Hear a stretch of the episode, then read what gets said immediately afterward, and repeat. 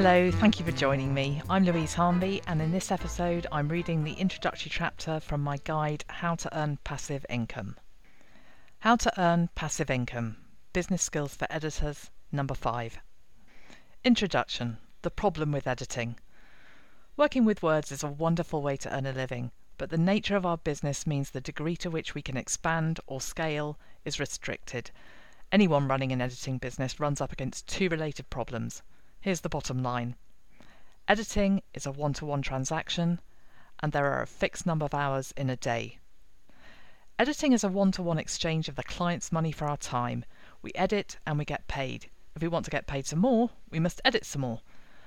Running an editing business can therefore feel like being on a treadmill. We must continually push forward to keep the wheels turning.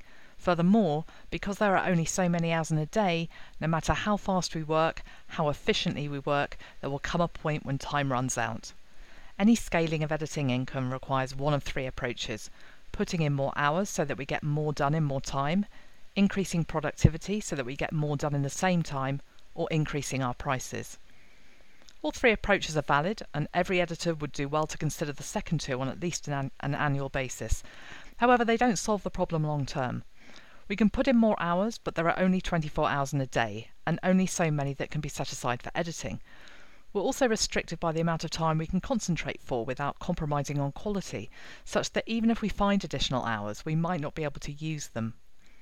How about introducing efficiencies into our practice to help with the productivity problem? Even editors who've explored productivity measures fully will discover a baseline speed beyond which they can no longer work effectively. And what of fee increases? Editors don't always set the price. Those who work primarily with publishers and packagers know this only too well. We can and should negotiate, but those organisations have profit margins to consider just as we do. Price setting isn't something we necessarily have full control over. Time out of our business. Every editor needs to take time out of their business. Salaried employees usually have benefits attached to their contracts of employment, such that they are paid when absent as a result of public holidays, annual leave, and bereavement, illness, and family crises. Many employers allow for a certain number of days off a week and for a set number of hours to be worked per work day. That means that time out of the business doesn't affect the employee's bank account. That's not the case for independent editors. Time out means we're not editing, and since our earnings are based on a service transaction, that means no income. Furthermore, editors can be forced to take time out for external reasons they have no control over.